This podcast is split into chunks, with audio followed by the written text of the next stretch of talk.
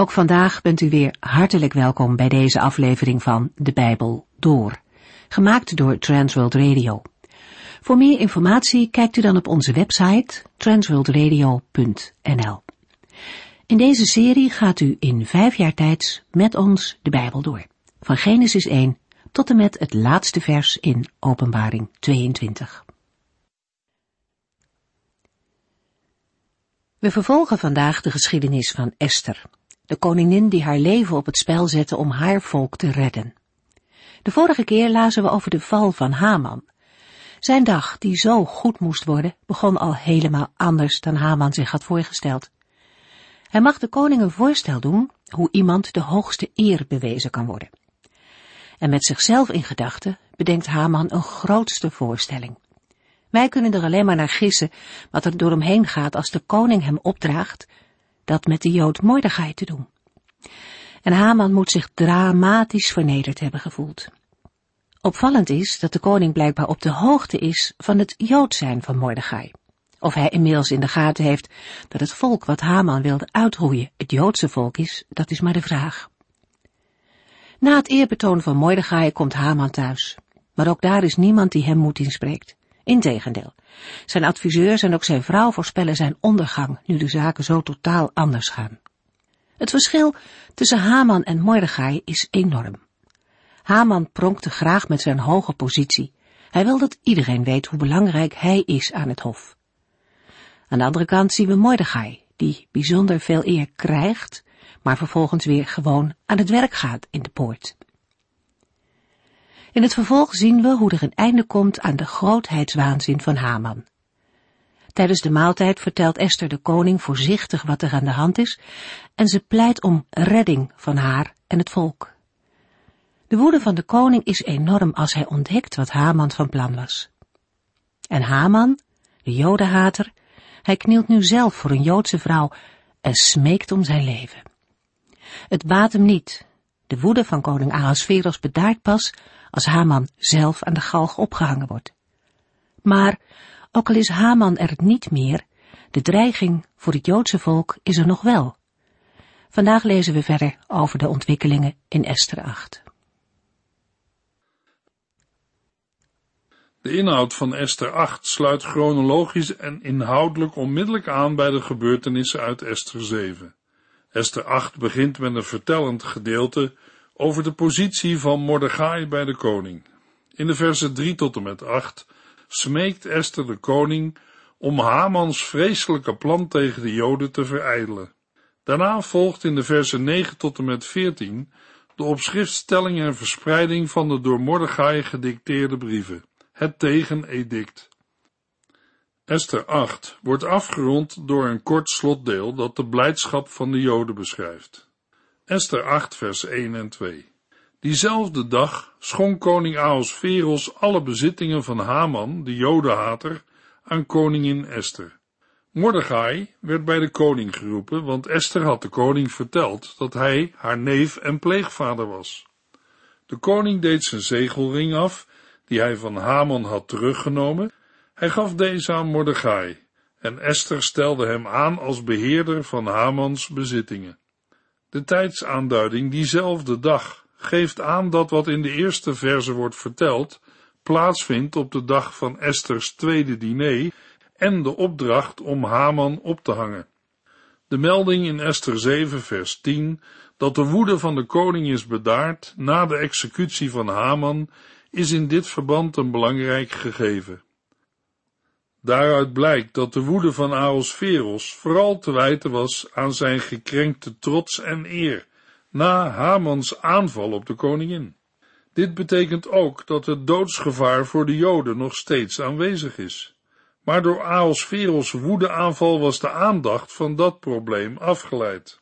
Onmiddellijk nadat Haman is weggevoerd, wordt zijn hele bezit aan Esther gegeven verklaring van het bezit van een veroordeelde wordt ook vermeld in de geschriften van Herodotus en vinden we ook in de geschiedenis van de wijngaard van Nabot in 1 Koningen 2.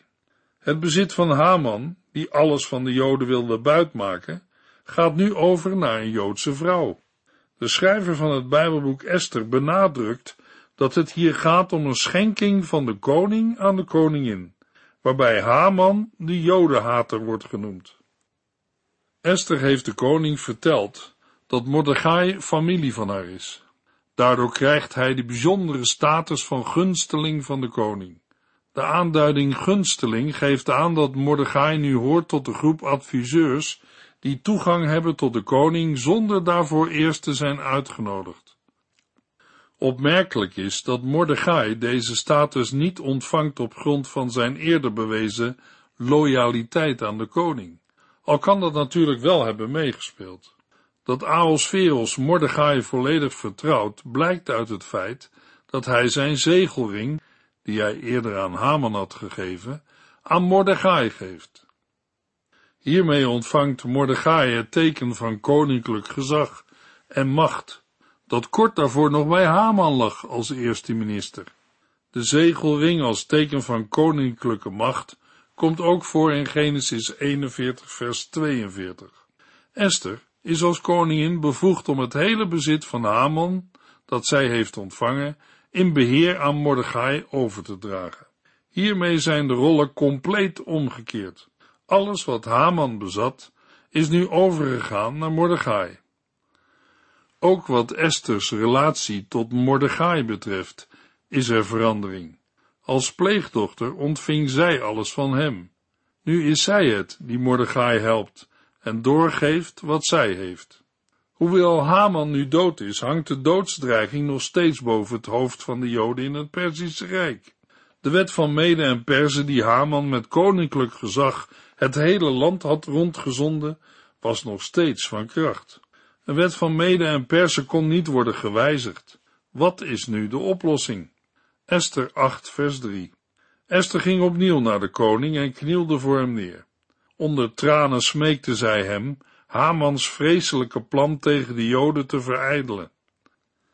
Esther benadert de koning ook ditmaal met veel tact en voorzichtigheid en probeert haar bevoorrechte positie te benutten. Hierbij geeft zij opnieuw blijk van grote retorische vaardigheden. Omdat een nieuwe tijdsaanduiding ontbreekt, kan de gebeurtenis worden gezien als voortzetting van het voorafgaande en niet als een nieuwe audiëntie bij de koning. Inhoudelijk lijkt het een later onderhoud te zijn. Het ligt voor de hand dat de mededelingen van Esther over Mordechai, zijn komst, de nieuwe positie bij de koning en zijn benoeming als beheerder van Hamans bezittingen niet in enkele uren zijn gerealiseerd. Esther valt ditmaal huilend voor de voeten van de koning en smeekt hem ten behoeve van haar volk Hamans vreselijke plan tegen de Joden te verijdelen. Daarmee komt zij terug op haar eerdere verzoek in Esther 7 vers 3, waaraan Ahasveros nog steeds geen gehoor heeft gegeven. Het is een uiterst kritiek en spannend moment, omdat Esther nu om de redding van haar volk vraagt, wat inhoudt dat de door Haman uitgevaardigde wet van Mede en Perzen buiten werking moet worden gesteld. In de Hebreeuwse tekst lezen we voor verijdelen dat Esther de koning vraagt om voorbij te gaan aan het kwaad van Haman en zijn plan dat hij tegen de Joden heeft beraamd. Hierbij vraagt zij in feite het onmogelijke, omdat het om een onveranderlijke wet gaat. Tactvol formuleert Esther haar verzoek zo dat alle nadruk komt te liggen op Haman en zijn bloeddorstige plan zodat ogenschijnlijk de koning geen blaam treft. Esther 8 vers 4 tot en met 6 De koning reikte haar weer zijn gouden scepter toe. Esther stond op en ging voor de koning staan. Zij zei, majesteit, als u mij een gunst wilt bewijzen, en als u het met mij eens bent, stuur dan opnieuw een brief rond in uw rijk. Herroep daarin Hamans bevel om alle Joden in uw rijk uit te roeien want hoe zou ik het kunnen aanzien dat mijn volk wordt afgeslacht en uitgemoord? Ahasveros reikt haar ook deze keer de gouden scepter toe, wat een teken is van zijn welwillendheid. Daarna gaat Esther voor de koning staan en brengt haar verzoek en voorstel met welgekozen woorden naar voren. Esther vraagt de koning om de wet en het plan van Haman te herroepen, door nadrukkelijk zijn naam te noemen legt Esther alle verantwoordelijkheid voor de wet en het verschrikkelijke plan volledig bij Haman. Zonder het te zeggen, suggereert zij daarmee dat Ahasveros niet mede verantwoordelijk is voor de wet en het plan. Subtiel geeft ze ook aan dat er rijksbelangen in het geding zijn, omdat in alle provincies van de koning Joden zullen worden omgebracht. Ze rondt haar verzoek af met een emotionele dubbele uitroep waarmee ze zich volledig met haar volk identificeert en waarin ze aangeeft dat ze het kwaad dat haar volk zal overkomen niet zal kunnen aanzien. Hoe zou ik het kunnen aanzien dat mijn volk wordt afgeslacht en uitgemoord? Esther maakt Ahasveros duidelijk dat de veroordeling en terechtstelling van Haman nog niet heeft geholpen de Joden te redden. Daarvoor moet nog iets anders worden gedaan. De spanning van het moment wordt gebroken door het antwoord van Ahasveros, nu gericht tot Esther en Mordechai. Esther 8 vers 7 en 8 Koningin Ahasveros zei tegen koningin Esther en de Jood Mordechai, ik heb Esther al Hamans bezittingen gegeven en hem laten ophangen, omdat hij probeerde de Joden uit te roeien. Nu mag u in mijn naam een brief opstellen, waarmee de Joden naar uw mening het beste gediend zijn. Verzegel die brief met mijn zegel, zodat die niet kan worden herroepen. De koning wijst erop dat hij al de nodige concessies heeft gedaan, door Esther Hamans bezittingen te geven en hem terecht te stellen. Vervolgens geeft Ahasveros Esther en Mordechai toestemming om in zijn naam alle Joden een brief te sturen met verdere instructies die als wet van de Mede en Perzen ook niet te herroepen zijn. Maar dat is niet waar Esther om heeft gevraagd, want zij vroeg niet om een nieuwe wet, maar om een herroeping van de wet van Haman. Weet Esther niet dat Hamans wet onherroepelijk is, of gaat zij ervan uit dat de wet ongeldig kan worden verklaard? Uit de woorden van Ahasveros is op te maken dat wat in de naam van de koning is geschreven en verzegeld, niet herroepen kan worden. De koning geeft hier geen expliciete opdracht om een opheffingsbevel te schrijven, maar uit het vervolg blijkt dat Esther en Mordechai zijn woorden wel zo uitwerken. Esther 8 vers 9 tot en met 12 Onmiddellijk werden de secretarissen van de koning ontboden, op de 23ste dag van de derde maand. Mordechai dicteerde hun de brieven aan de Joden, de gouverneurs en de andere regeringsvertegenwoordigers van alle 127 gewesten, van India tot Ethiopië. Voor elk volk, ook voor de Joden, werden de brieven geschreven in hun eigen taal. Ze werden geschreven uit naam van koning Ahasveros, verzegeld met zijn zegel en met koeriers verstuurd. Deze reden op paarden uit de koninklijke stallen. Dit besluit gaf de Joden in alle steden toestemming zich te verenigen voor hun verdediging.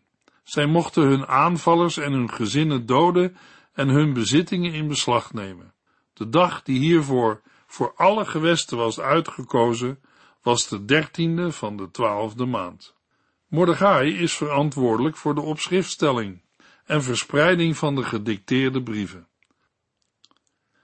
De brieven worden geschreven twee maanden en tien dagen nadat Hamans bevelschrift was uitgevaardigd. Er is een duidelijke parallel met de uitvaardiging van Hamans bevelschrift, wat betreft inhoud, publicatie en verspreiding. Elk onderdeel in het bevelschrift van Haman heeft zijn tegenhanger in de gedicteerde brieven van Mordechai. Juist dat blijkt de enige manier te zijn om het vernietigingsbevel van Haman buiten werking te stellen. Beide bevelschriften vertonen overeenkomst in structuur, woordkeus en formulering. Hierbij doen zich enkele belangrijke toevoegingen en verschillen voor. Het document van Haman is gericht aan alle gouverneurs en gezagdragers in de 127 districten van het koninkrijk, geschreven in de taal en schrift van elk volk en gebied. Een opvallend verschil is dat het bevelschrift van Mordechai als eerste is gericht aan de Joden, als erkende bevolkingsgroep, en ook in hun taal en schrift wordt verspreid. De Joden in de tijd van Esther zullen het Perzisch van hun omgeving hebben gesproken. Daarnaast werd het Aramees als internationale taal overal in het Perzische Rijk gebruikt, terwijl de eigen taal en het schrift van de Joden het Hebreeuws was. Bij het bevelschrift van Mordechai ligt er een sterke nadruk op het koninklijke gezag. Mordechai's bevelschrift is geschreven door koninklijke schrijvers, in naam van de koning, verzegeld met de koninklijke zegelring, en geeft koninklijke toestemming tot zelfverdediging. In naam van de koning en bekrachtigd met zijn zegel wordt het document via het bekende Perzische postsysteem overal in het Rijk verspreid. Mordechai opent het edict met de mededeling dat de Joden koninklijke toestemming krijgen zich te verenigen om hun leven te verdedigen. Ze mogen zich overal verzamelen om hun verdediging te organiseren tegen elke macht die hen zal verdrukken, wil uitroeien of doden. Daarbij noemt Mordechai niet jong en oud, vrouw en kinderen, zoals in Hamans bevelschrift het geval is. In tegenstelling tot Hamans bevelschrift geeft het document van Mordechai de Joden toestemming het bezit van hun aanvallers te plunderen, maar stelt dat niet als verplichting. Een veelzeggend verschil tussen beide bevelschriften is dat dat van Haman is gericht op agressie, terwijl Mordechai doelt op zelfverdediging. De dag die hiervoor voor alle gewesten was uitgekozen, was de dertiende van de twaalfde maand. In een apocryfe versie van het Bijbelboek Esther volgt na vers 12 een aanvulling waarin een tekst wordt gegeven van het tegenbevel van Mordechai. Daarin is sprake van de gerechtigheid van God die geen kwaad duldt.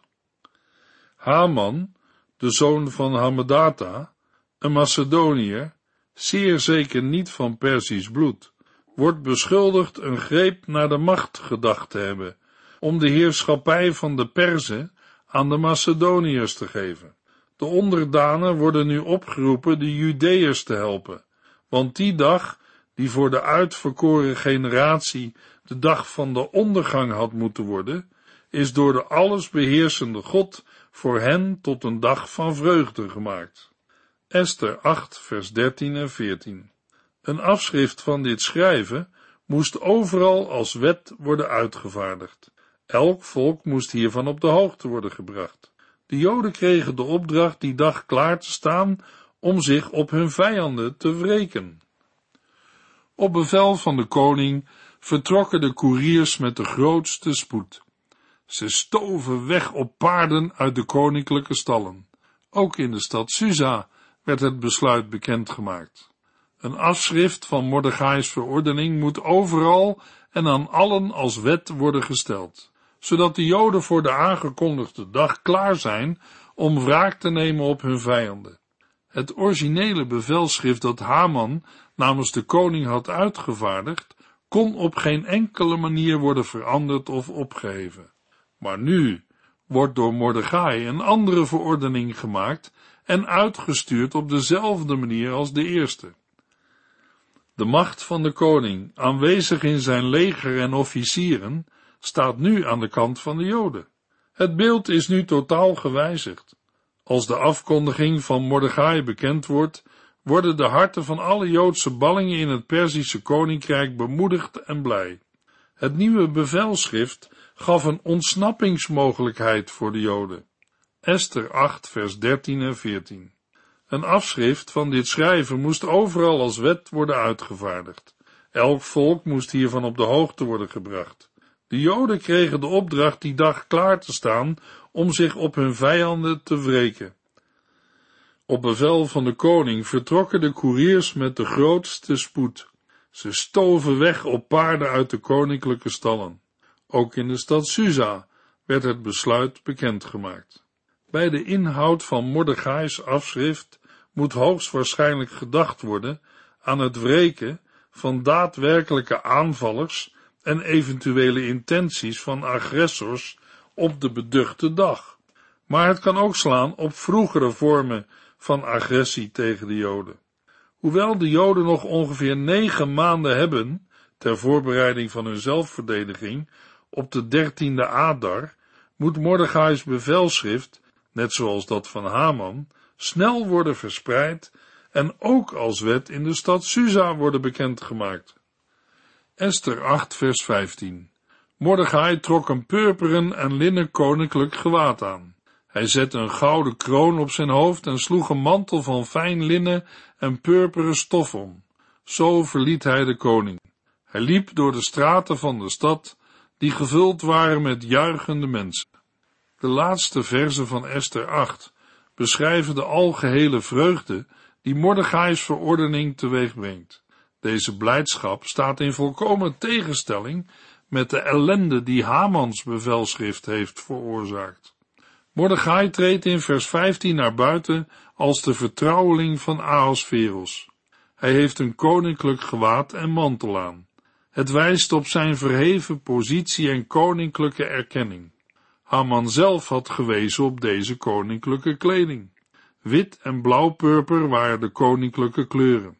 Zowel de kleur als het materiaal van zijn kleding en hoofdtooi getuigen van zijn koninklijke positie.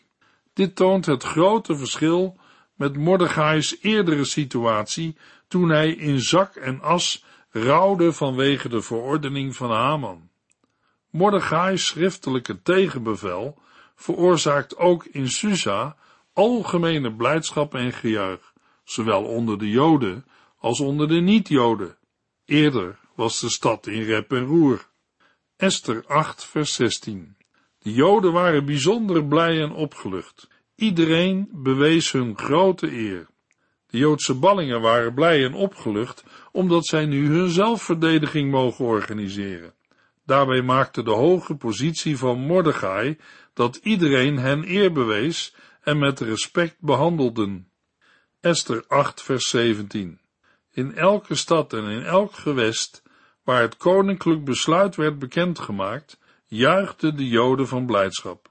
Ze gaven een feestmaal en riepen die dag tot feestdag uit. Talloze mensen deden alsof ze Joden waren, uit angst dat de Joden hun iets zouden aandoen. Vanuit Susa verspreidt de jubelstemming zich onder alle Joden, overal in het Rijk. Het koninklijke gezag van het tegenbevel, het woord van de koning en zijn wet worden benadrukt en de uitwerking ervan uitvoerig benoemd met de woorden juichten, blijdschap, feestmaal en feestdag. De feestelijkheden van de Joden en het verloop van de geschiedenis maken indruk op iedereen. Hoewel de dertiende dag van de twaalfde maand, de maand Adar, nog moet komen, zien de mensen in de gebeurtenissen aanwijzingen dat een sterkere, beschermende God de Joden bijstaat. Het is de reden waarom talloze mensen uit de volken in het koninkrijk tot het Jodendom overgaan, omdat zij door angst voor de Joden worden gedreven. Het valt niet met zekerheid te zeggen of dit ook daadwerkelijke godsdienstige bekering tot de godsdienst van de Joden inhoudt, of dat het meer om aansluiting in sociaal opzicht gaat, in de zin van zich als Jood voordoen. Op grond van de context lijkt het vooral te gaan om het overnemen van het Joodse geloof, gebruiken en praktijken.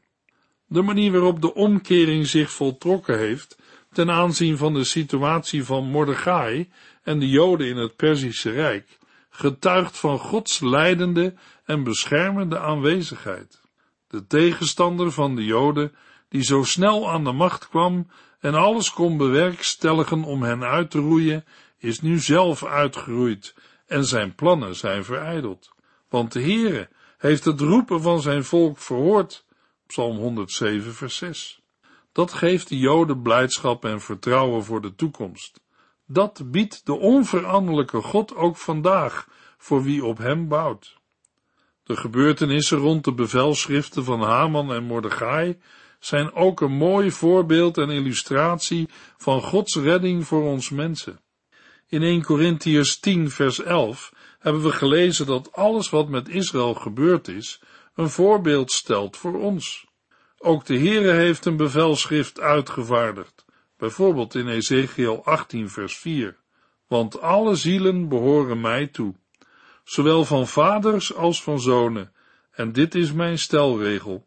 Een mens zal uitsluitend om zijn eigen zonden sterven. Mocht iemand nog denken dat deze woorden van de Heere alleen voor bepaalde mensen gelden, bijvoorbeeld alleen voor criminelen, dan zit u ernaast. In Jesaja 64 vers 6 schrijft de profeet Jesaja, wij zijn allemaal besmet en bevlekt door de zonde. Als we onze mantels van gerechtigheid aantrekken, blijken het met bloed bevlekte kleren te zijn.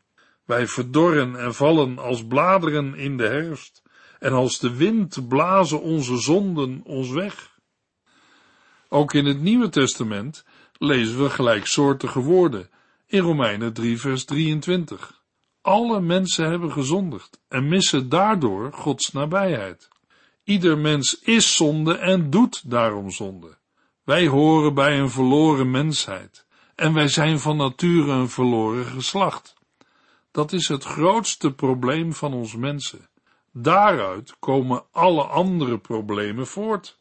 Maar dankzij de Heere is er ook een ander bevelschrift uitgegaan. Het kan tussen de Heere en ons mensen weer in orde komen. 2 Korintiërs 5 vers 20 en 21.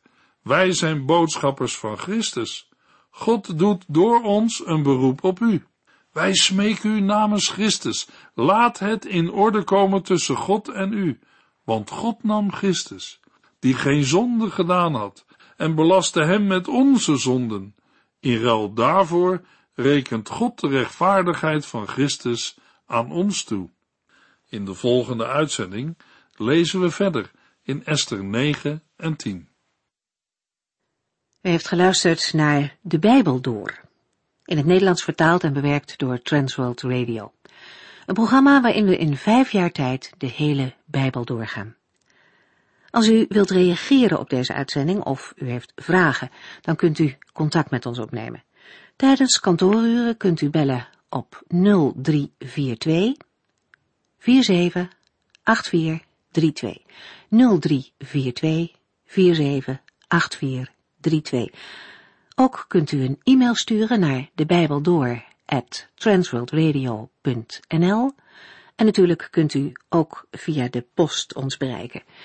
TWR, postbus 371, postcode 3770, AJ in Barneveld. Dit programma werd gepresenteerd door Cor Weda en Ike André. Techniek was in handen van Odin van Woerkom. En wij allemaal bedanken u voor het luisteren. Graag tot de volgende keer.